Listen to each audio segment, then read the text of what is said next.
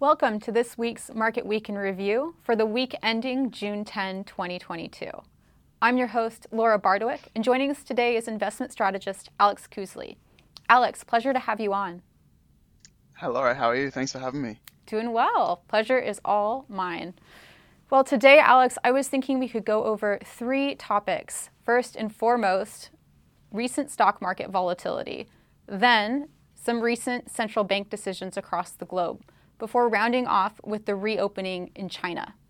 If that all sounds good to you, let's go ahead and get started from the top with recent stock market volatility. What should investors be paying attention to? Yeah, sure. So we're recording this as of the Thursday close, and US S&P 500 is down 2.4% for the day, and Nasdaq was down 2.7. In terms of what to pay attention to, I think it's really useful to look at markets through our cycle valuation and sentiment framework that we use here at Russell. And so if we go through each of three of those um, pieces, so on value, on equity markets, they are less expensive given the sell-off that we've seen year to date. But we really aren't seeing signs that markets are outright cheap um, right now. On the cycle, you know, I think the thematic that is driving volatility is really around the, the impact of the cycle from higher energy prices, higher inflation, uh, and very aggressive central banks. And you know, that does pose a challenge uh, over the next 12 months in terms of how the economy will be able to withstand those pressures. And then the final piece that's really been the swing factor recently is is around sentiment. So we have a number of indicators that we look at in a, a proprietary indicator um, that tries to capture the general sentiment of the of the equity market. Are we seeing signs of panic? Are we seeing signs of greed? Because uh, those signs of panic are, are, really good opportunities, or have you know historically have proved to be very good opportunities. What we've seen over the last two months has really been markets that are oversold, but not at that extreme panic level. So we aren't seeing that opportunity yet. Um, you know, and given the cycle, there's a quite a big hurdle to to go uh, add extra equity risk on top of our strategic asset allocation. So for now, we're quite neutral and we're just really watching and, and focusing on how the cycle plays out and how that sentiment reading comes through as well. Perfect. Well, I guess we'll stay tuned for more information there. In the meantime, if you could tell us a little bit about some of the recent decisions from central banks across the globe, can you outline what's happened there and what investors should be paying attention to? Yeah, so the three that have met this week, uh, the European Central Bank, the Reserve Bank of Australia, and the Reserve Bank of India, starting with the ECB, which is the more consequential of the three, uh, we saw an announcement or the, the announcement too that they're going to intend to stop asset purchases at the end of June. They're looking at raising rates in July. And importantly, President Lagarde, in her press conference, really opened the door for a larger than 25 basis point hike in September if inflation if their inflation outlook was still running above the target. So they've really kind of shifted, similar to most central banks, to a much more hawkish stance. And when you look at market pricing now, that you know their, their expecta- expectation is that the ECB will be somewhere around 1.5 to 2 percent uh, within 12 months, and that's a pretty big shift from the minus 0.5 percent that they're currently at. Here in Australia, again, similarly, the, the central bank surprised markets with a 50 basis point rise. The market was kind of torn between 25 and 40 basis points.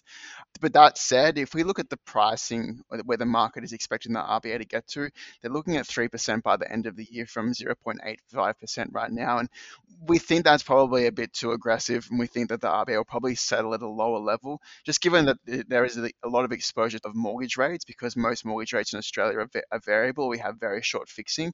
Uh, and there is a big amount of natural tightening that will happen in the next 12 months because people that had two or three year fixed loans that they got during COVID are going to be refixing them at a much higher rate. So there is a natural amount, and we just don't think the economy is really is going to be able to withstand that, that three, three and a half percent that the market is pricing. So we think that's a little bit too aggressive. The last one is the Reserve Bank of India, which India have kind of uh, lagged most of their EM counterparts. A lot of EM central banks really moved pretty quickly um, last year, and so they raised rates by 50 basis points. Again, surprising the market a little bit. We probably get a little bit more catch up uh, from India there. Um, so this thematic of, of hawkish central banks is really playing out across most parts of the world, uh, with the exception of China, which I guess we'll get onto next. Yeah, that's a great segue. Let's talk about the reopening in China. Yeah, so we've had, I mean, Shanghai has been going through a, a lockdown. Parts of Beijing faced um, challenges. They've now reopened. We had the Dragon Boat Festival holiday last weekend, and spending wasn't great, but it wasn't as bad as expected. So that's, I guess, you know, a small encouragement. More importantly, though, is you know we had the reopening. There is still going to be challenges around COVID, no doubt, because you have a very high amount of un- unvaccinated elderly, so that you know poses a risk. But we are seeing more signs from the Chinese government that they want to stimulate the economy. The five and a half percent GDP target that they set at the start of the year, we thought was it too aggressive at that time. It's clearly now too aggressive, but we are seeing more and more signs that they're bringing stimulus. So some of the more recent examples uh, in Shanghai, they've pro- provided tax cuts to businesses, which, if you aggregate aggregate up, is about 0.3% of GDP in value. And there is infrastructure spending, and the government have advised policy banks to provide credit for that, which is about 70 basis points of GDP the other part that is kind of a, a, bigger or a slower moving part is around the housing market, which has been a key challenge for the last two years. And we're seeing more signs that the government are trying to ease uh, the housing market, ease uh, the ability to get a mortgage, ease interest rates. Uh, and the People's Bank of China have been cutting interest rates. We expect there's going to be more interest rate cuts. So, you know, there's still, uh, you know, it's still going to be a tough situation in the near term for China. But we do think that we're starting to see those signs of stimulus coming through that should support the economy towards the back end of Q3 and into Q4. Perfect. Well, just looking at time, I think that's all we have for today. So thank you so much for Alex for joining us, and thank you all for joining us as well. We hope to see you next time and hope you have a great week.